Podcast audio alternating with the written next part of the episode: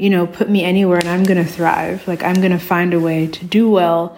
And it's not about the place, you know, the place can have better or worse setups objectively. Like, okay, Tokyo versus Berlin. Well, offhand, I don't speak Japanese, so I probably will get further quicker in Berlin where I can use English, but that doesn't necessarily mean I won't be able to eventually thrive in both places. Welcome to Flourish in the Foreign, an award winning podcast that celebrates, elevates, and affirms the voices and stories of Black women living and thriving abroad while exploring living abroad as a pathway to wellness.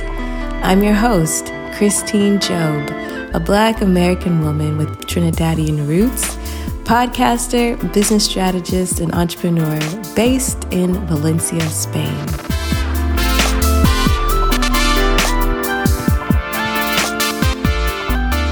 Hey everyone, welcome to Flourish in the Foreign. Thank you so much for tuning in for this week's episode. So, Flourish in the Foreign will be turning three years old in May 2023. And we're also going to be hitting our 100th episode. I cannot believe it, but it's true. So I'm trying to do something special for both of these amazing milestones. I'd like to do an Ask Me Anything episode answering all of your questions. So if you have a question for me about the podcast, about anything, Really, truly, go to the link in the description of this episode, click on the ask me anything and leave me a question. Ask me something. You can also ask me a question via Instagram DMs, Twitter DMs, and email replies. This is an opportunity for you to have your voice heard. So if there is a topic you'd like me to cover, if there's a person you'd like me to interview, if you have questions about past podcast guests and their story, this is the time. So go ahead and ask me anything in celebration of the 100th episode of Flourish in the Foreign and Flourish in the Foreign turning three years old. As you may or may not know, Flourished in the Foreign is an award winning podcast. It is also a solo indie podcast, which means it is produced, edited, and everything by me, your host, Christine Job. And it is not backed by any corporate entity at all. It is strictly me, Christine Job. So if you love Flourish in the Foreign and you want to see more stories about Black women living and thriving abroad, please consider supporting the podcast by going to buymeacoffee.com slash flourish foreign and buying me a coffee. You can also support the podcast by following the podcast across all social media platforms, Twitter, Facebook, Instagram, Pinterest, YouTube, Flourish in the Foreign or at Flourish Foreign. Another way for you to support the podcast is to share the podcast with all of your friends, your family on social media, on a vlog, in a blog, or in a newsletter. That would really, really help because that's how we can get more visibility and share these amazing stories with others. And the final way is to be sure that you are subscribed to Flourish in the Foreign on whichever podcasting platform you are currently listening on. So subscribe, make sure that you have rated the podcast five stars and leave us a review. Let me know what you like about the podcast. It's always wonderful to read your reviews. They always make me a little teary eyed as well. All right. On to today's episode.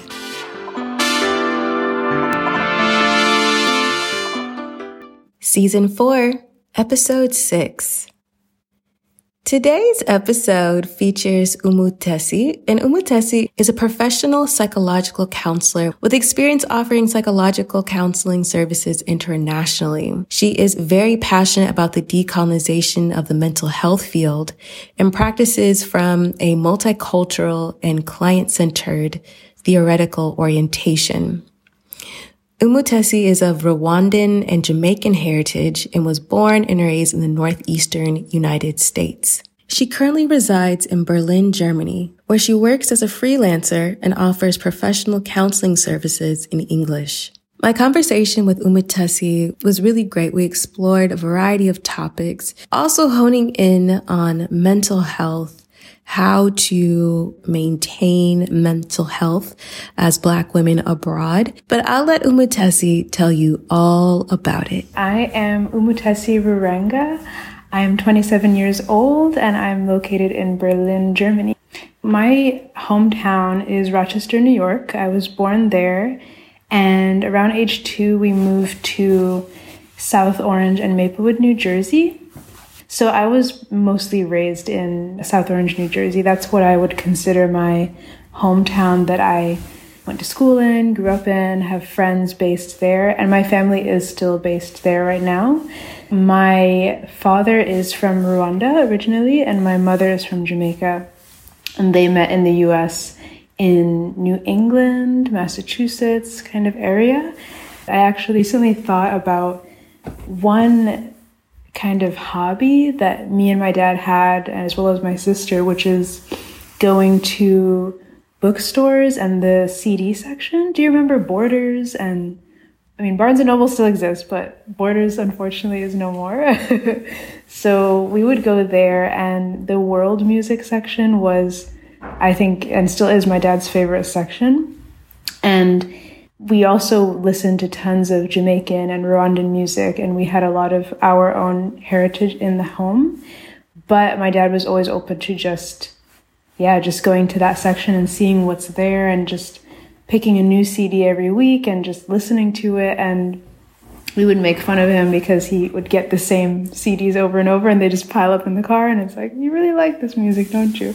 So, yeah, I think I just learned from then that you are not restricted to a certain section just because of where you come from, right? Like you can just find something new and really like it and explore. And I really recently thought about this seed planted. A friend of mine was saying, when you play your playlist, like it's never in English, like there's always something, and I'm asking what's the language. So I think it's because of that. And yeah, with my mom as well, trying new recipes. We love to cook together. That is definitely one of her art mediums, among other things. But with that, there were never extreme boundaries in the kitchen either of we can't cook that because we're Jamaican or Rwandan or whatever. So yeah, I really fondly look back at my childhood in that way because I think it taught me from a young age that it's okay to explore and just indulge in whatever the world has to offer. So I went to Rutgers University in New Brunswick for undergraduate. I started out studying the pre med track and to major in biology. However, in my second year, I began to get interested in neuroscience and I wanted something that balanced the science part with actually engaging with people, right? So I was in a lab at the time that was a neuroscience lab, and I really was learning a lot, having a great time. However, I noticed a lot of my time was spent with, you know, the cell cultures or pipetting things or preparing a lot of just like physical, tangible parts of the experiments and not as much time engaging with people who might benefit from the research. So the research was regarding diagnoses of schizophrenia and also autism. So I thought, well, I want to actually work with people who have these diagnoses and see what that looks like. So I switched from biology to cognitive neuroscience, which was a new major that was offered at Rutgers at the time it really felt like perfect timing when I entered junior year because I could mix the classes I took from the bio side and then start taking cognition, psychology, um, language, all these kinds of courses. So, junior year, that happened. And then the last semester of junior year, I was able to study abroad.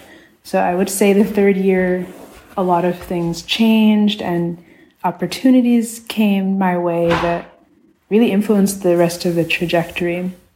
I asked Umutesi if she had the opportunity to study abroad while in university. And if so, what was her experience like? So I studied abroad in Seoul, South Korea, and I had the time of my life. I had such a great time. It was my first time being in South Korea and my first time studying abroad. So a lot of firsts and luckily I could do it with a very good friend of mine who was actually originally set to do that study abroad course. And we were chilling in my my dorm one night looking at videos of the campus that she would be on. And we just said, wouldn't it be cool if we both were there? Wouldn't it be cool if you came along? And I was thinking it's too late to apply and the visa and everything. And then it was a funny idea that actually just came true. And we just closed the YouTube thing and started emailing people. And she had a great relationship with the advisor at the time who was organizing the visas and everything. And so he helped me immensely to get that ball rolling. And I really applied and got in so last, last minute. Yeah, so then we went and it worked out and it became true that we were walking on the campus and, and having a good time. So in terms of the first impressions, I definitely felt that I was sticking out a lot physically, which is true, especially at the time. This was 2016. So there was still some international business, of course, and you know, the US has the military there, so that exposure was somewhat there. But I did feel out of my comfort zone. I was sticking out, not used to people maybe initiating conversation with me solely on the fact that I look different, might be from another country, and also might speak English. So a lot of people there are eager to speak English and get to know why people are coming to South Korea. Academically, I would say it was quite comfortable and also manageable. I took three courses there, and two of them were courses I would have anyway taken in the US and it was kind of just an equivalence based system. You get the credits, you take the course that's most similar, and those two courses were in English. As for the third course, it was a Korean language course, and so that course was fully in Korean. I had an interest in Korean writing, alphabet, and language vaguely before I went to South Korea. And so when I touched down, I knew how to write, read, and basic, basic grammar. This is just from being in high school and loving languages. So I had a little advantage there. We took the placement test and then we had that course every day from 8 to noon. So that was the most rigorous course I took there just because it was all in Korean. The teacher would not allow English it's early in the morning. You go, you do it, get out of the way, and then you have your, your day to spend. I quickly fell in love with Seoul. It's extremely fun, very convenient. You can get anything you need within a certain radius, whether it's a taxi, food, water, anything. You can go to karaoke. So it's kind of this energy that I feel is very lively, but also very 24 7, if that makes sense. Kind of things can be on call. You can order what you need, you can walk where you might need to go, but also the public transportation was incredibly comfortable and safe from what I felt. So it was really a great city to test the waters a little bit in terms of traveling abroad, living abroad, I asked Umutesi what she did after she returned from South Korea and graduated from university. My main focus after graduating from Rutgers was kind of academically what, what I would do next. I knew that I had a degree that was quite flexible, meaning I could either go to the neuro side and apply for labs or apply for a more neuro focused PhD or something like that. Or I could also go into the mental health field and become a counselor. That was something I definitely had as one of my potential goals at the time. And my father is a mental health counselor in New Jersey, so I've also grown up kind of seeing his career develop and having that as a big inspiration, but not a pressure. So I was never told to follow a certain path or career. With that being said, I just applied to like 10 grad school programs, some of them being PhD, some of them being masters, and only two of them being in New Jersey at that time. So I wanted to go straight into grad school basically after the bachelor's. I was a little worried about what would happen if I took a break. So I applied, saw where worked and where didn't, and I ended up going to Seton Hall University, which is actually in South Orange, New Jersey, in my hometown. And so I was familiar with the campus and the school, and it's a professional counseling master's program. And when I had the interviews with the department, I just had the most amazing experience. So I judged my next step out of the schools I could go to on those interviews. How did I feel when I walked in the department? Who did I meet? How did I feel after after meeting them? So I had a really wonderful impression there and I chose that path. So the next two and a half, give or take years, I was living with my family at home and then commuting, thankfully by foot, to campus. Umutesi's journey to Berlin was not a linear path at all. And so I asked her to share with us her moving abroad journey. I would say that by applying to some grad school programs that were a few I think were in Canada. And so that to me was the beginning of, oh, if I actually got in here, I would have to maybe make a decision of, oh, I, I could move abroad. It could become possible.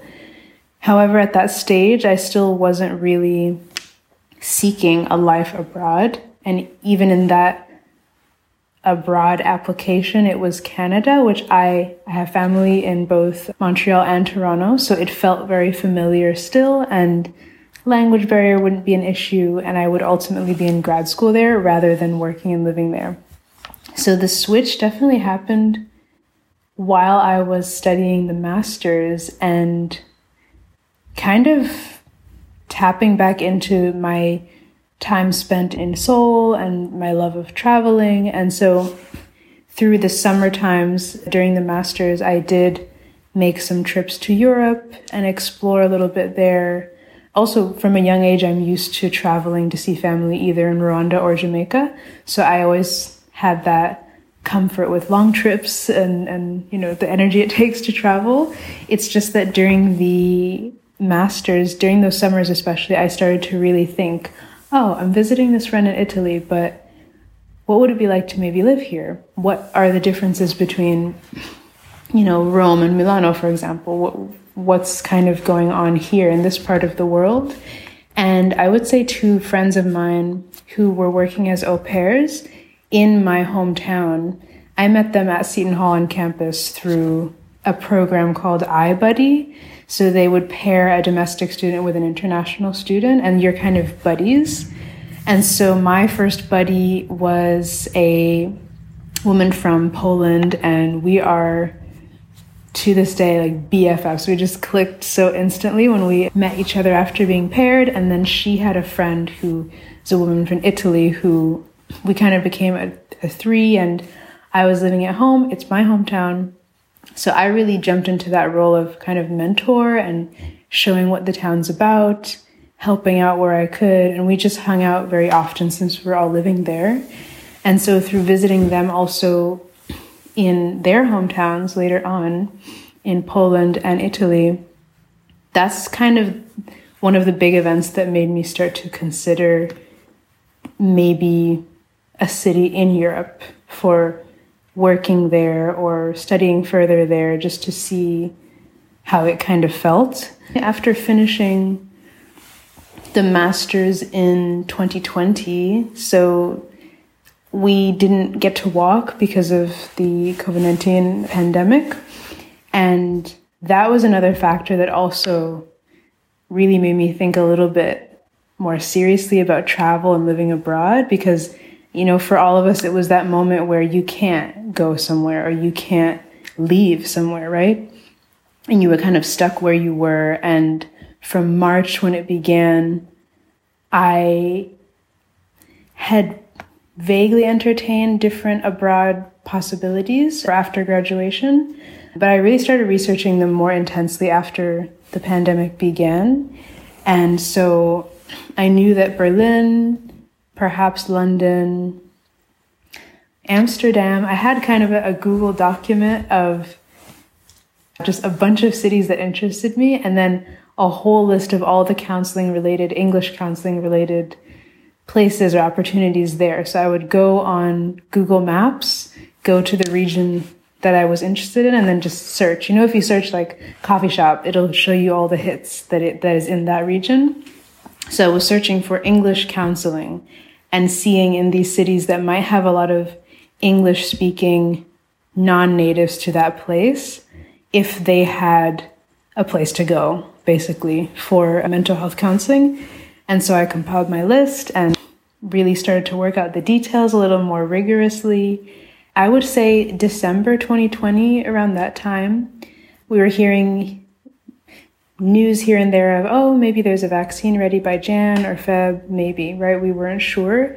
And so I had a job offer from an English counseling center in Tokyo, Japan, actually.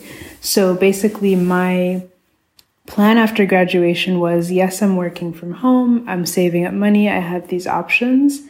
And I was looking for centers or places of work that were the most compre- comprehensive to apply to as well. Kind of who's willing to work with me. A lot of the emails I sent out, it was a place that's kind of privately owned or they're an NGO or they only have capacity for really just three psychologists or counselors and they can't really hire me, right? So that was a big hurdle is this may be a great city, but if I can't gain employment formally, then I can't get a visa, right? So that was a big block for me.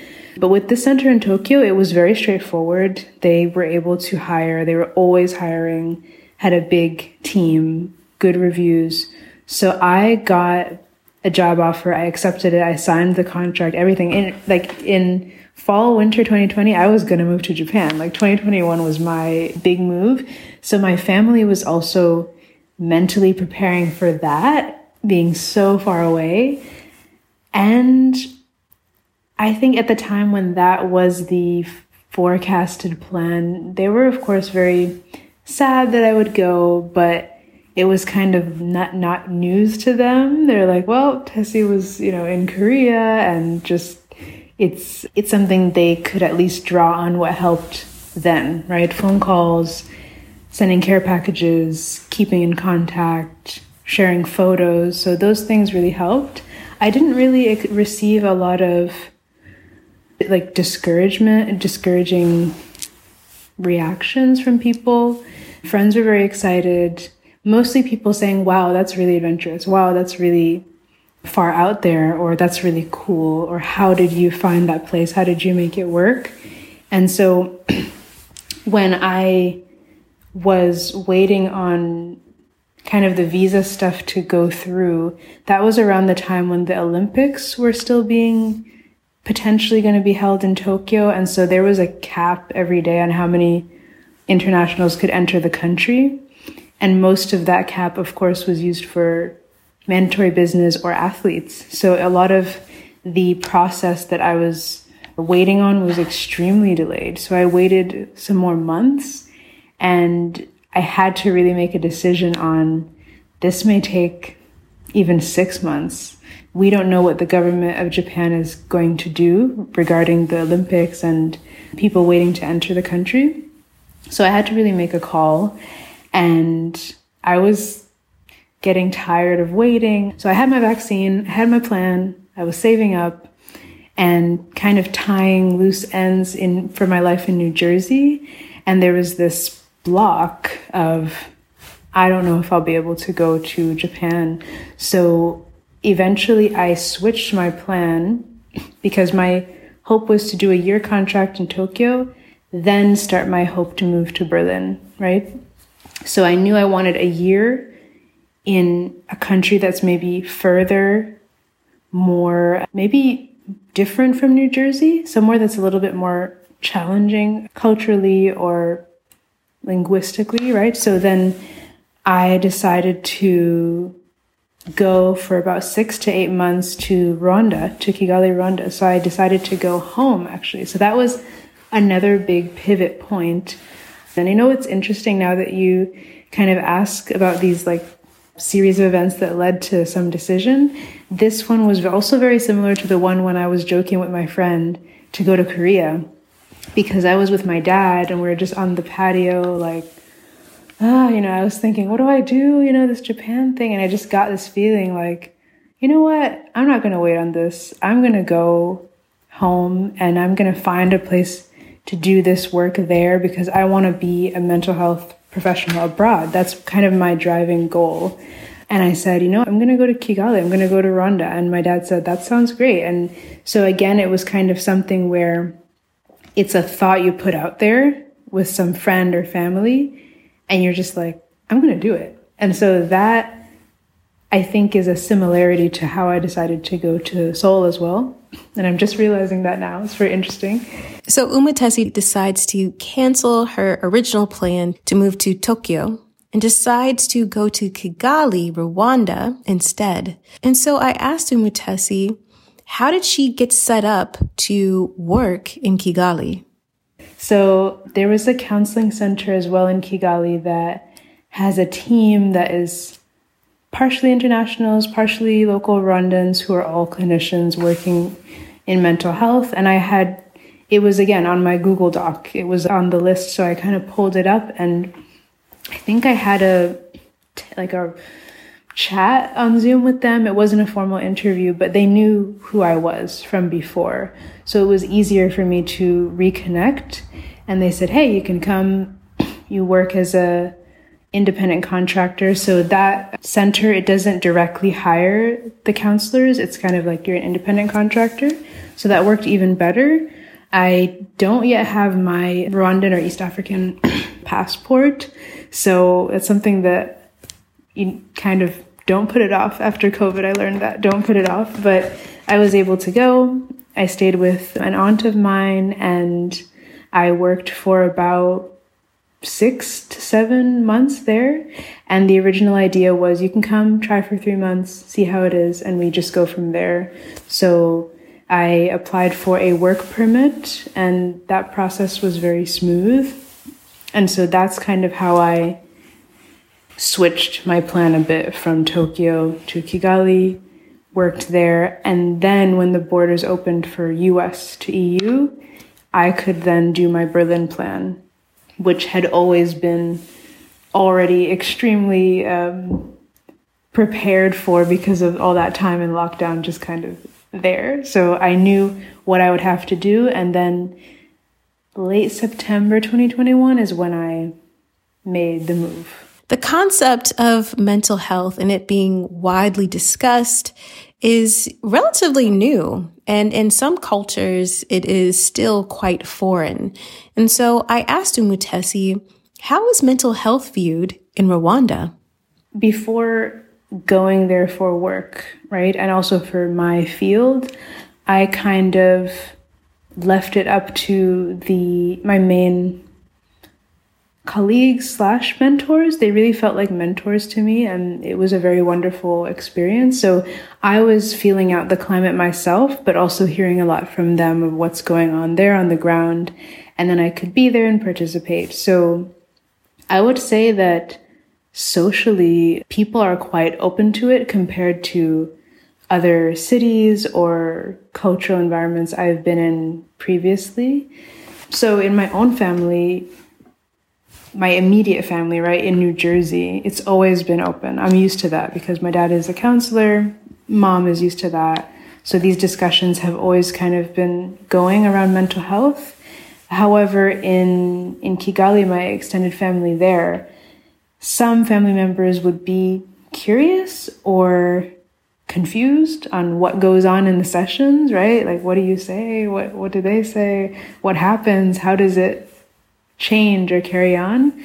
But in general, a lot of people, especially millennial or zennial age people, are very open to going to counseling.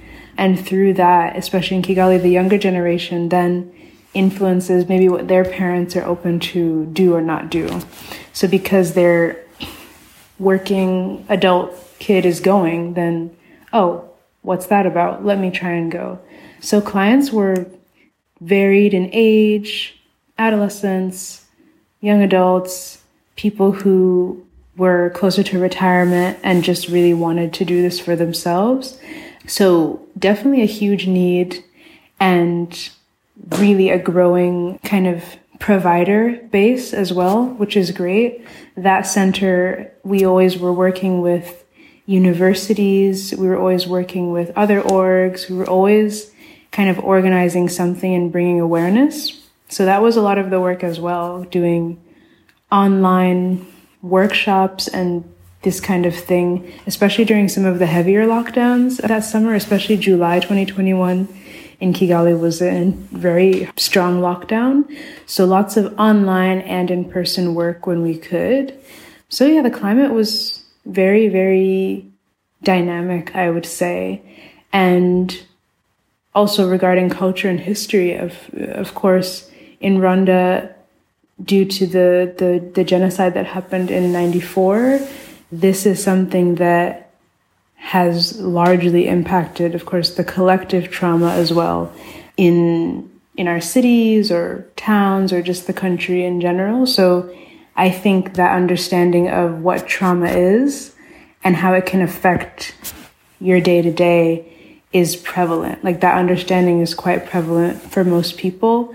The biggest barrier I felt after working there is access. So that center is wonderful, well connected, you know, got a big team, but still, as we know, it's still a lot, a lot, a lot of people can't access mental health care, whether the blocker is money or insurance issues or language or class. There's so many barriers still. Um, but compared to other cultures or cities I've been exposed to, there's a lot more momentum in Kigali, I think, which is such a blessing, I think. So Umutesi had this incredible experience in Rwanda. And as you all know from the beginning of this episode, she is currently based in Berlin.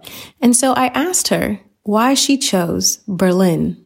I visited Berlin once in 2018 and once in 2019, but both of those were layovers um, that were less than a day and just very, you know, haphazard, setting alarms to make sure you wake up for really early flights. It was a lot, it was kind of rushed, but neither of those trips were meant to see how I feel in the city. They were just layovers. I explored a bit, had currywurst, and that was the extent of it. So the biggest factor that drew me to Berlin is that there is a freelance visa that is offered. So when you go to the website for Berlin, the city, the visas, working address, all that stuff, you have all of the different visa options laid out in detail. And so the freelance self employed visa, how to apply was straightforward on the website. You can apply in English. I had heard from many people that you can also really get by mostly in English in the city. I have studied here and there German and now I'm studying it more thoroughly, but I really was looking for a city where if I can't speak that language, I can still work and thrive and exist. So these two factors were the biggest for me. All the other factors kind of came after as surprise bonuses, like it's quite affordable compared to other cities, especially now, like London. You know, the housing cost of living crisis is getting worse. Uh, Paris. So I just looked at all these kind of hub cities that I like and did the more logistical thing, right? I don't speak French fluently. Paris, hmm, I don't know. Cost, hmm. so it kind of lost attractiveness for that reason yeah, so those are really the things that led me to Berlin. And so I knew what I would need to apply.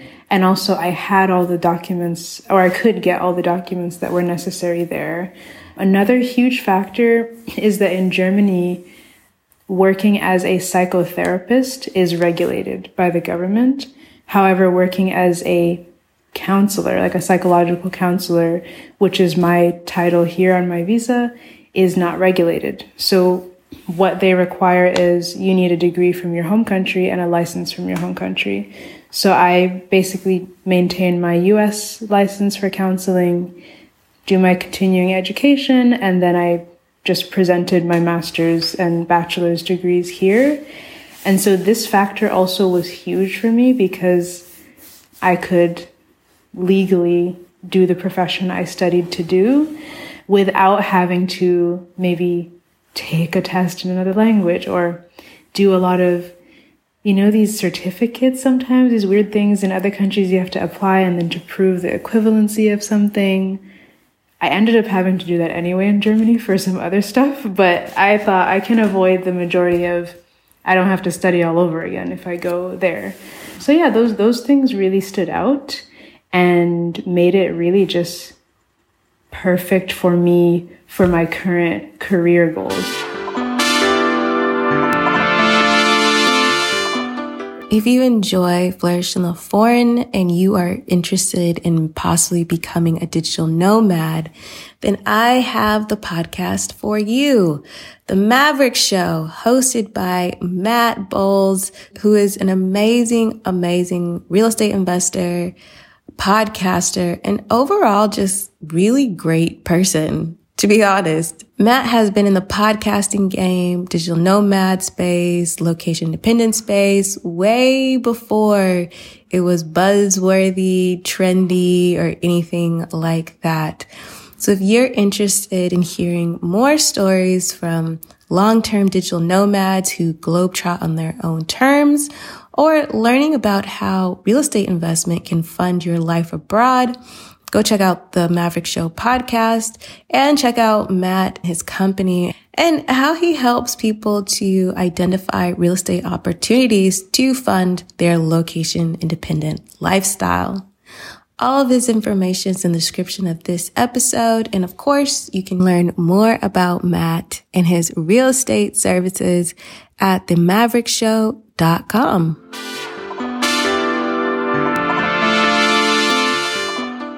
I asked Umutesi to walk us through her journey of moving to Berlin. I feel like it really started technically a bit in July 2021 in Kigali, funny enough, because I had already began emailing for flats and finding temporary spaces and just really seeing what had to line up in what way, right? So contacting like I have an uncle who lives in Germany, just, you know, family trying to get those connections going. And I was doing Zoom, you know, apartment tours with people in Berlin and explaining to them, oh, I'm in Kigali right now, but I'm coming. And they were just like, where are you? And like the background is like sunny and palm trees. And they're like, ah. So, and it's the same time zone as well. So that helped a lot. So when I landed in Berlin in mid late September, I didn't have to adjust time wise. My body was adjusted to the time zone. Weather though was rough. I got sick multiple times when I got to Berlin because I came in the fall. But yeah, I think that through connections of a few cousins of mine who live here in Berlin, I got on some email listers that are talking about flats or rooms for sublet and kind of tried to tap into what a local Berliner would recommend me to use rather than going on to the most busy apartment site. I still did that because, you know, I have to put my myself out there. But the first temporary spot that I had for about two and a half months in Berlin was through the email lister. And so, yeah, my first roommate, it was just me and her. So I arrived, got to the flat, got to know the area. She showed me where's the local food and local COVID test center. So the first months were very cozy. I, I reflect on them um, positively. And also, when I was in Kigali, I had already secured an appointment to apply for the visa. So, what you need to do for Berlin is go on the online portal and book an appointment to then bring all your documents and formally apply. So I booked that. I booked an interpreter to come with me. And so I had that set. All I had to really do was wait for that date and explore the city. And that's what I did. I just was on Facebook groups, reaching out, meeting new people, getting to know the area. And so, yeah, I think the rest of September, October, and November were quite smooth in terms of living and getting used to the city. However, the first visa appointment, unfortunately, I had to schedule another one because when I went, I had scheduled myself in the wrong wing. So the immigration office in Berlin has different wings for different regions of the world. And their portal had messed up and kind of didn't refresh right and put me in a, the wing that's not for US citizens. And so I got very lucky because I went to the appointment and they said, Hey, you've got all your stuff, but you're in the wrong wing and your appointment time's almost over. So my interpreter, who's another amazing, amazing woman, amazing person who is actually American from Maryland, but has been in Berlin for a very long time, speaks German fluently, helped me. So we really asked, could you please reschedule us again just now since we're here anyway? And they're like, I'm so sorry. You're going to have to go back to the kind of walk in part of the building where you just have to wait in a long line to just get a walk in. And we asked a guard, like, listen, this is our situation. I don't want to cut people, but we really, because she also had to go to the next appointment for the next interpreting thing. And that guard just happened to be nice, said, well, you can go ahead. Then the lady rescheduling me refreshed one more time and got one for November. So she was like, You're lucky because sometimes for that wing, you could wait till Jan. And I was like, I came here in September and I might have to wait till Jan. So that was just a lot of luck and very helpful people along the way. So I went again in November, and then there was one document I still needed that was what I told you earlier about. It's a document that proves the equivalency, basically, that what you studied in the US would hypothetically be similar to what you would study in Germany for the master's and bachelor's.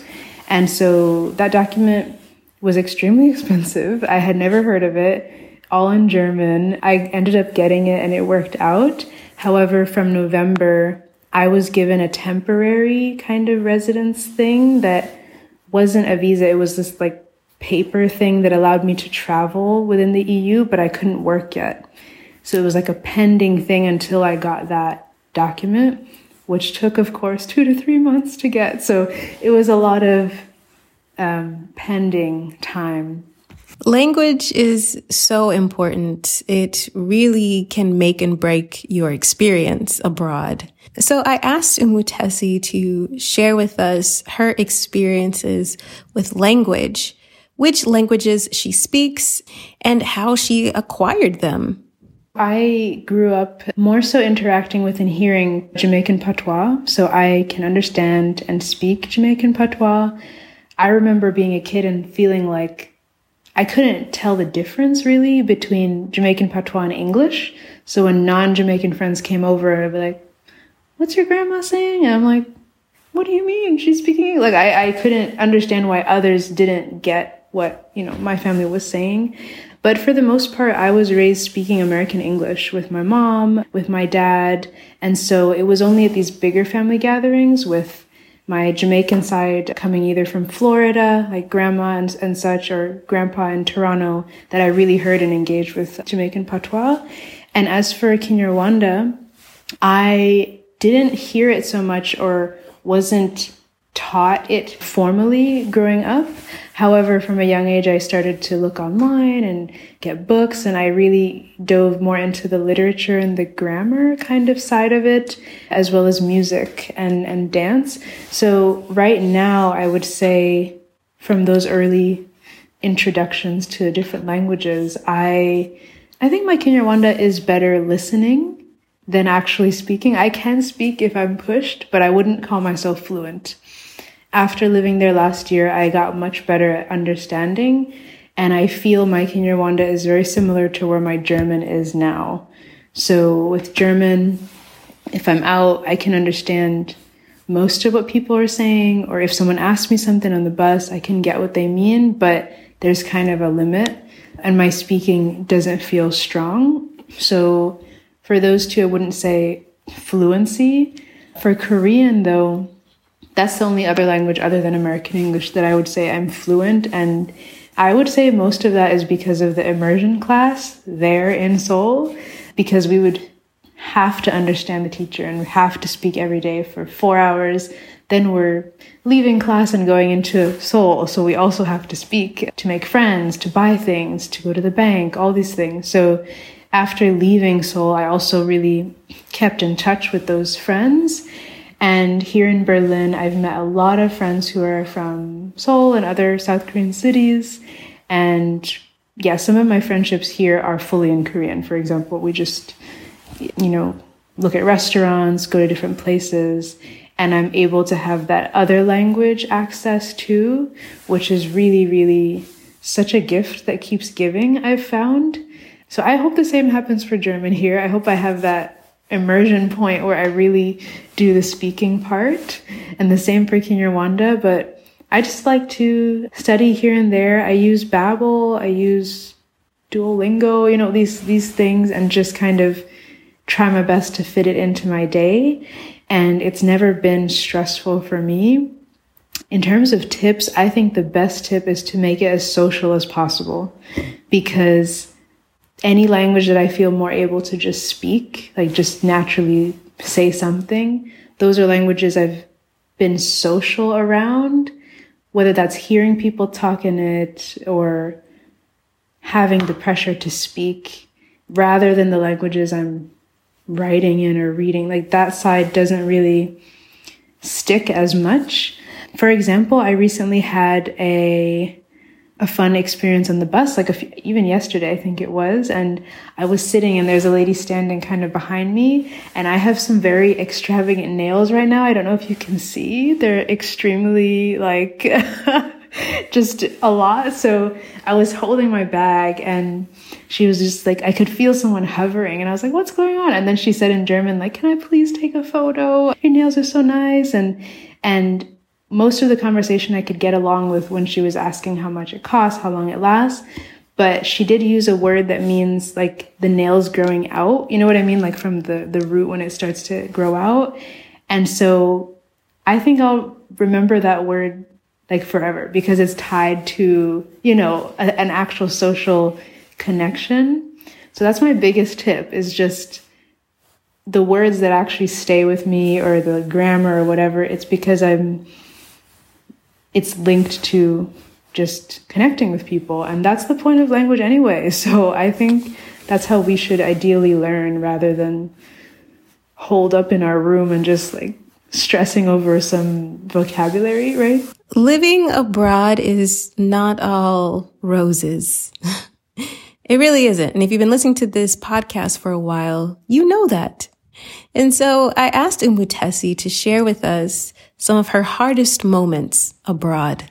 I would say, I think the hardest moments have been, and I say moments, meaning whenever it got really difficult, whether that was Kigali or here in Berlin, it's always when I feel less connected to the people I'm having my day to day with, right? Like in Kigali, there was a lot of the focus of my time there was heavily family oriented and the culture is very collective. So, you know, if there's a birthday party or a dinner or something, I ha- I'm obliged to go there and to really take in that family time, which was amazing and really precious. However, very different from the way family time is done in individualist kind of cultures. So, you know, in the US, you got your family time, it's done, then you go to your room and you can shut your door, you know.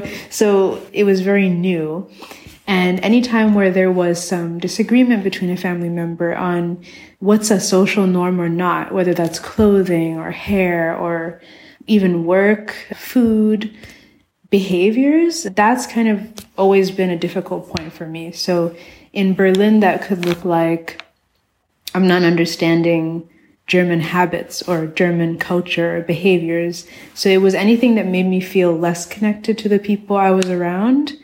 But the legal stuff or the work stuff or the visa or the like the tangible hurdles, they really were difficult. And I had my days that were it was it was frustrating, of course, but they never stuck out as much to me as the moments when I was, you know, worried that I disappointed a family member by something I said or how I think or feeling like I didn't fit in, you know? So that is kind of more what I sense as a, a struggle point for me.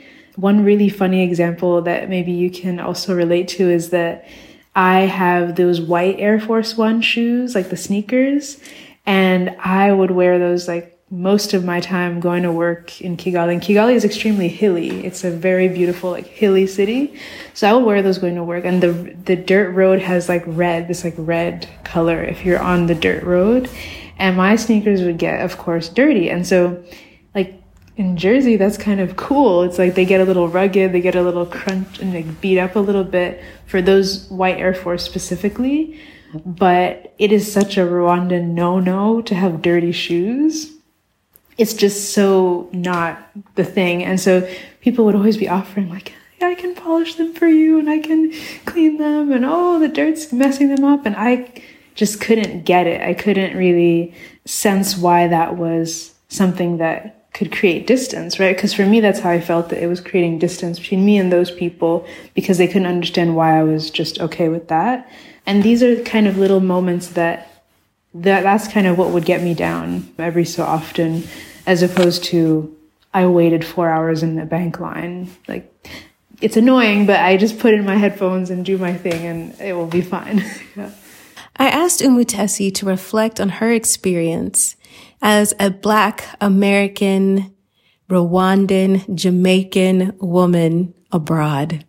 I feel really lucky in the sense that I, I feel that with anything, I pull from different parts of the diaspora. So I pull from Afro Caribbean, from my Jamaican, I pull from East African, from Rwanda, and then I also pull from Black American, like African American culture and heritage.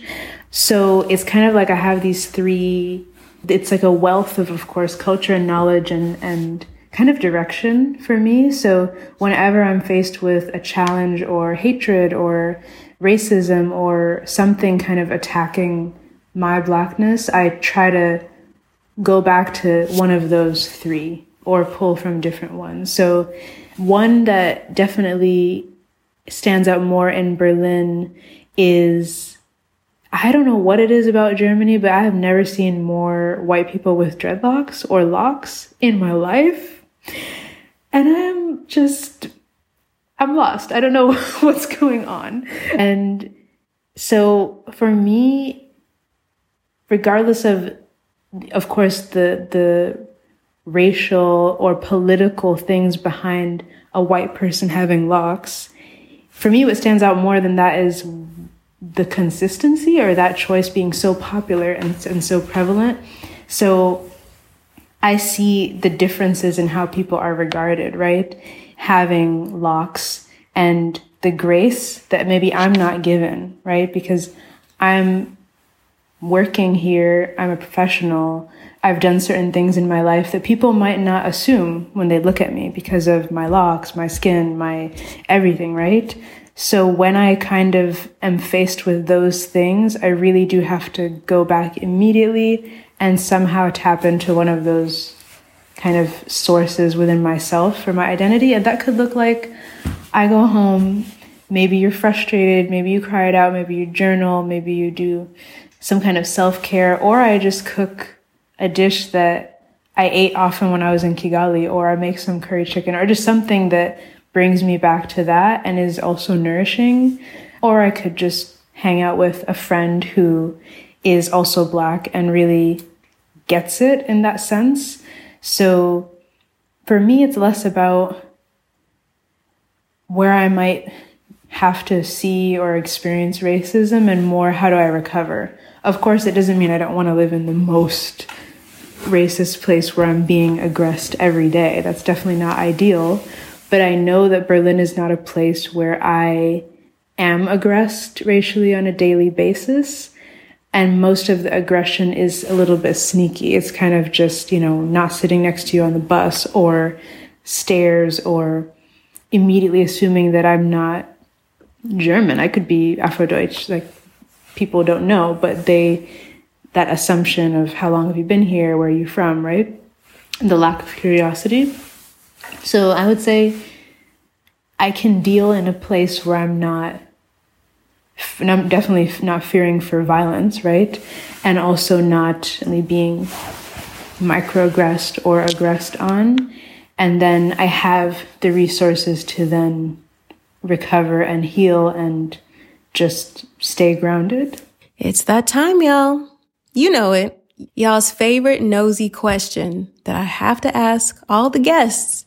So I asked Umutesi to share with us her experience dating abroad. And I must say, I'm probably one of those people who was requesting all these these questions in the dating one and the dating episode. I have listened to it, well, both of them. Yeah, like it just is just very helpful to also reflect on my own experiences. So I would say in Seoul, in South Korea, definitely you deal with the obvious. You look super different. Not many people here look like you, and therefore really having to be a bit more mindful of why you're going on certain dates and maybe why they are. What what are your expectations? So I would say what stood out to me in Seoul was just expectations on both ends.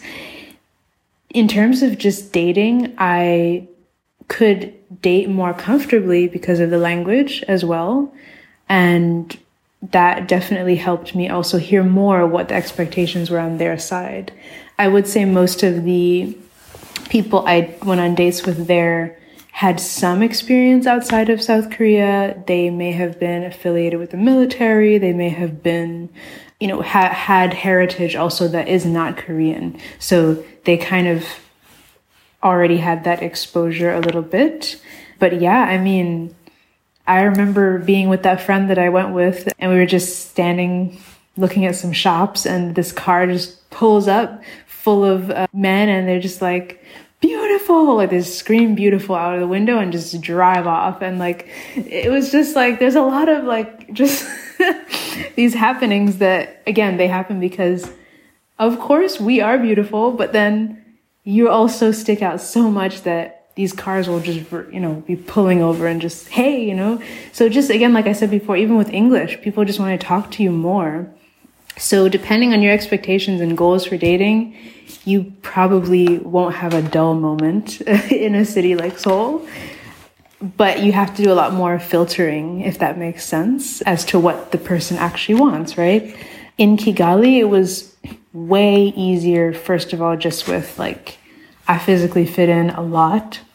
Not only am I, you know, Rwandan as well, but I look a lot like my dad's side, and there's a certain Rwandan look, and I have it a lot. So people would never question that I'm not only, of course, a black woman, but also that I'm from that specific city or country, right? So I think in Kigali, I didn't date as much just because also the family aspect. So if I did go on dates often there, everyone would know, you know, Kigali is also very small, so so and so knows so and so knows so and so, and oh, I saw uh, Tessie over there, and I saw so it was a little bit like the focus was more me within the family unit and my role there rather than me building my own social network separate in Kigali. That wasn't really my goal and it has its own challenges for sure. So the challenge there is definitely just people knowing, people talking, and how small it is. I would worry sometimes with my clients, like, what if the client is a sibling of the person I'm on the date with? Like, it just all these things could, you know, like mix together and make it difficult, but not impossible. You just have to capitalize on your unique position in every different place. So I would have different opportunities compared to, I don't know, someone who's Asian American coming from Texas going to Kigali. They're going to have a totally different reality for dating, right? And in Berlin, it's also been good. I've, I feel good about the city being big enough to meet new people and make new connections, but also not sprawling. I, I mean, I've started to kind of run into people I know at certain places or say, hey, or feel that town feeling also. And there is this funny saying here that's like Berlin is a town. Like everyone eventually says that. Less about the size, but more just the feeling. Like you probably will see someone you recognize or know if you go to certain places on a Friday night, a Saturday night. But it's not so much that I can't also go on a like a blind date with someone that I actually have no connections to socially. So in, in Berlin and in Germany in general, I feel that it is not as in your face in terms of pure interest. You know, no one's driving over going beautiful or something like that. You know, not every German man, but most German men or people tend to just be a little more reserved, not just shouting it out. I will say in Italy, in different cities, it was a lot. And I was just like, okay, this is maybe too, too overwhelming for me. But yeah, in, in Germany, it's, it's been really good experiences for me personally.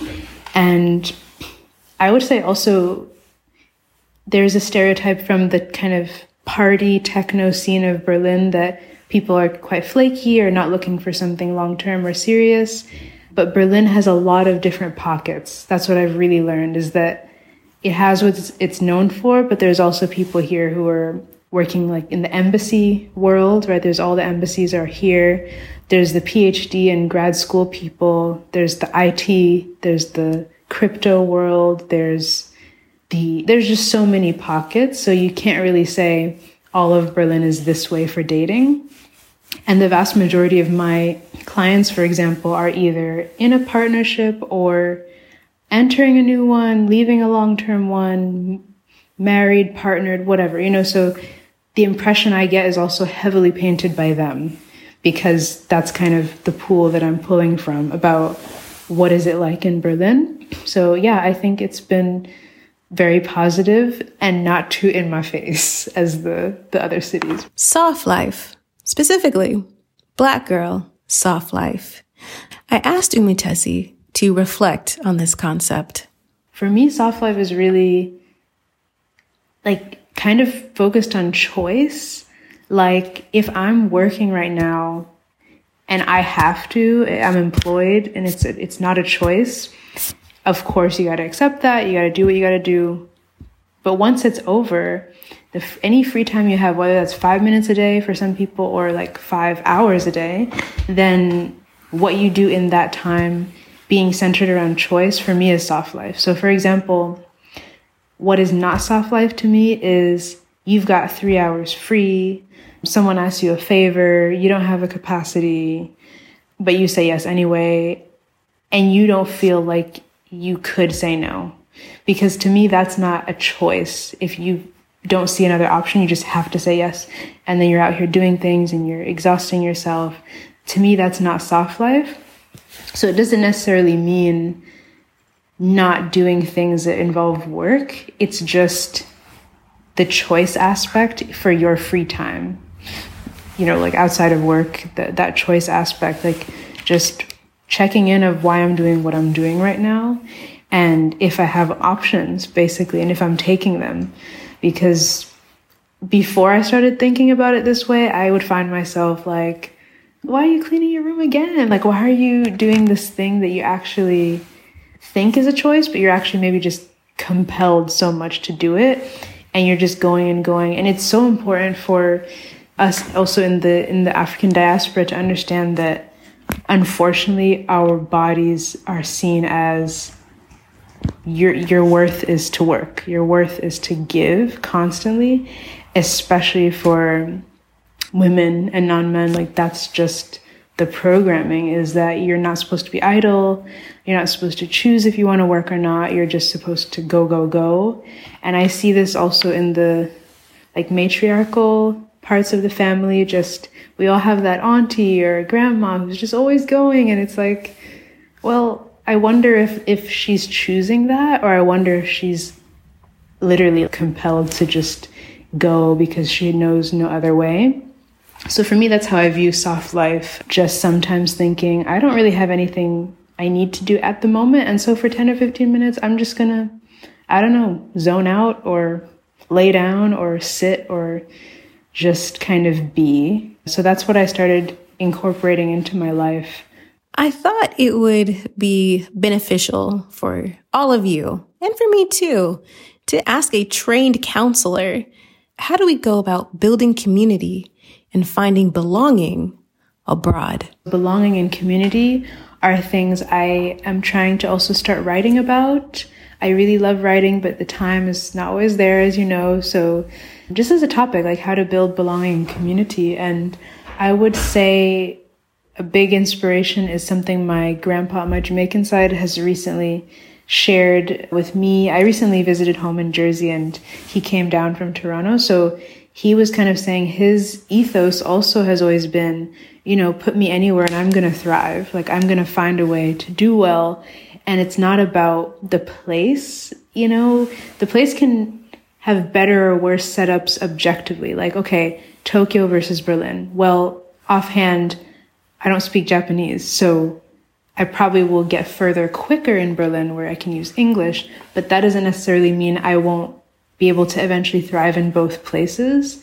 So what he's kind of taught me is just that confidence and sureness in yourself that community is less about where are people that look like me or, or, are like me, but rather like the experience or how you actually live your life that should be something you can connect on.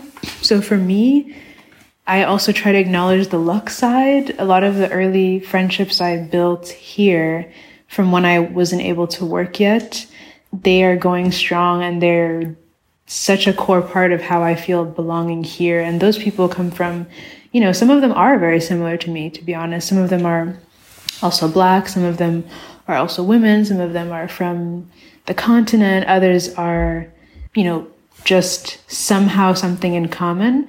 But I find that if you kind of follow where your intuition kind of says, yes, this is a good connection, or this is working, or this is good, you will just find that community, right? If I think to every connection that's a colleague or a friend or anything like that, it's a mixture of putting yourself out there, even if it's awkward, consistency in your habits of, you know, you're at that meetup at least twice in the month, right? It doesn't have to be every week, but you're you're putting yourself there. And the third part is just following where your intuition goes. Because there are also flops, of course. Sometimes I would go on like friend dates, you know, from Bumble BFF or Facebook groups and just feel like, I don't know what this person's talking about. And, you know, they're really sweet, but we're just not connecting, right?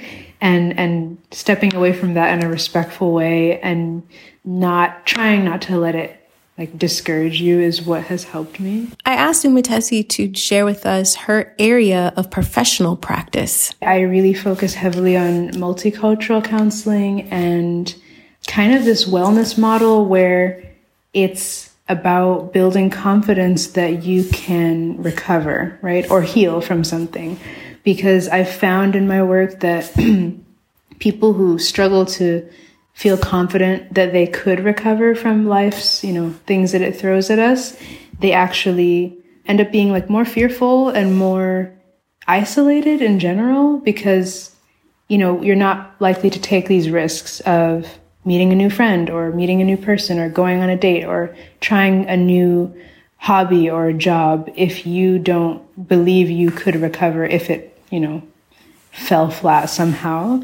So lately, I've really just been trying to get a sense of how that person or that client feels about their ability to, you know, recover if things were to get very bad or difficult, and then go from there. So it's very wellness uh, oriented and extremely culture oriented as well. And so I do work freelance. I use a platform called It's Complicated to share my profile, and I have like my own link that has my profile there. And so clients can reach out to me that way. And I do a hybrid these days of some days in the week I'm working online, and then some days I'm in the in the office in person. And a lot of people who are also online, some of them are in Berlin, but Berlin is quite big. So some people, it just works better for their schedule to do it online. And others are in other parts of Germany. So like Stuttgart or Munich or Frankfurt. And so they have even less options oftentimes, especially for black counselors and providers. And they just really need even more because those are also major cities, but it doesn't have that advantage of being an international hub that Berlin is. And even with that, Berlin is not, especially for the black community, I'll say Berlin is not Paris. Like Berlin is not London. The community here is really amazing and close and like very tight knit because of the fact that we just also have less numbers here. And that's just kind of a fact of, of the city. So I would say for that reason also a lot of my clients are black people. A lot of my clients are people who have some background within the diaspora, maybe also with Germany, the US, Canada, and just in general non white or non German if they are white. So it's definitely something where culture gets brought in quite early in, in the sessions that I do. And I just try to gauge how relevant it is for that person. They might say, oh, well, it's not about culture and, and you know, it's not the pressing thing and that's okay. But I'd rather know that than just ignore culture altogether when we're working. I asked Umutesi to share with all of us some tips on how to maintain mental health abroad. That is so, so important, especially when you're making a decision where you might actually just, well, or maybe surely be without the things that are comforts, the things that are familiar, the people that are right there just to kind of help you get through those hard days. And I would say the same prep you do for the flight or accommodation or getting your money currency switched, whatever, all those things, you also have to prep actively for what you're going to replace those things with. So it's kind of like, you know, when you go on a plane and you know it's obviously going to be uncomfortable and you're not going to be able to like lay, it's not a bed, right? So you bring a little neck cushy thing or you bring fuzzy socks or you bring something that's going to bring you a little relief sort of to balance that out and so that's kind of how i approach it with mental health too if you if you know you're not going to have a friend group immediately there you have to be active and say i'm going to plan like recurring zoom whatever get-togethers with my friends from back home for the first like few months maybe and ask them to hold you accountable too and just say hey I'm, i know i'm going to be there. I don't know how busy i'll be or not but i know it's going to be without you so let me in like in advance put that there so that you have somewhere to land rather than just hoping for the best because that doesn't always work. And that can be like for also hobbies you won't access. Especially i find a lot of people who live like with the weather too, if you're from a place that's very close to nature or good air or sunny, and then you go somewhere where you just can't access those things, you need an alternative, right? You're gonna have to plan to go to the sauna or something, or plan to get the this light that like mimics the sun. You know, you know those kind of lights that kind of it's some special light in the room that kind of makes it feel like the sun is setting and, and going up and down. People use it when they have like seasonal depression. And so you just have to really plan for it. Because once you're already in that funk, you're not going to have the energy to then suddenly enact all these changes. So I think that helps a lot just to do it in advance. The same way you would say, I'm going to look up the closest restaurants to here because I know when I get there I'm going to be hungry, right? Like, so viewing it the same way as that is my biggest tip. So for now, I would say it's unfortunately limited to Germany. So, like I said, a lot of my online people are in other cities in Germany. If the like in the future, if the permanent residency thing would really work out, then I think it could be EU wide because then you can kind of bounce around and work throughout the EU. So for now, it's it's Germany, but I do also have a good network of other people that could be practicing in other cities in the EU. You know what I mean? Like, and then just knowing, oh, there's a, a black therapist here that's working here, and then connecting. So I'm so open to also just people saying, hey, I want to tap into that grapevine, do you know someone, you know, if they're not located in, in Germany? Wellness. I asked Umutesi what is her personal definition of wellness and how has that definition and concept and practice evolved by living abroad? So for me, wellness is patience, it's trust in yourself, and also just giving yourself grace because unfortunately the world doesn't always give us patience or, you know, grace or all these things. So just knowing that you can give it to yourself to me is a good place to to found your wellness on. And and so that looks like it can look like all kinds of things because month to month is very different, but definitely making choices that adjust to where you're at, trusting that you won't, you know, overexert yourself or run into something that you don't have the capacity for, or run away from something that you do have the capacity for, but you're kind of fearful, right? So I think it goes both ways. It's not just the over in, involved, but also if you're kind of isolating. So yeah, for me, it's definitely trusting relationship with yourself and being patient with the not so easy to understand parts of ourselves that that come up every once in a while. Thank you so much, Umutesi, for sharing your amazing story and for giving us some amazing tips to stay mentally well abroad. If you want to keep up with Umutesi, you can online. I've got my link from It's Complicated for professional stuff. All professional inquiries. Also, I like to use my email. Thank you all so much for listening to this episode of Flourish in the Foreign. And for more information about our guest, be sure to check out this episode's show notes on the website, flourishtotheforeign.com. That's where you'll see pictures, a full bio, and ways that you can connect with this guest. And as always, big thanks to Zachary Higgs for producing the music of this podcast. Remember, it's not about moving abroad. It's not about being abroad. It's about flourishing abroad. So go abroad and cultivate a life well lived. See you next time.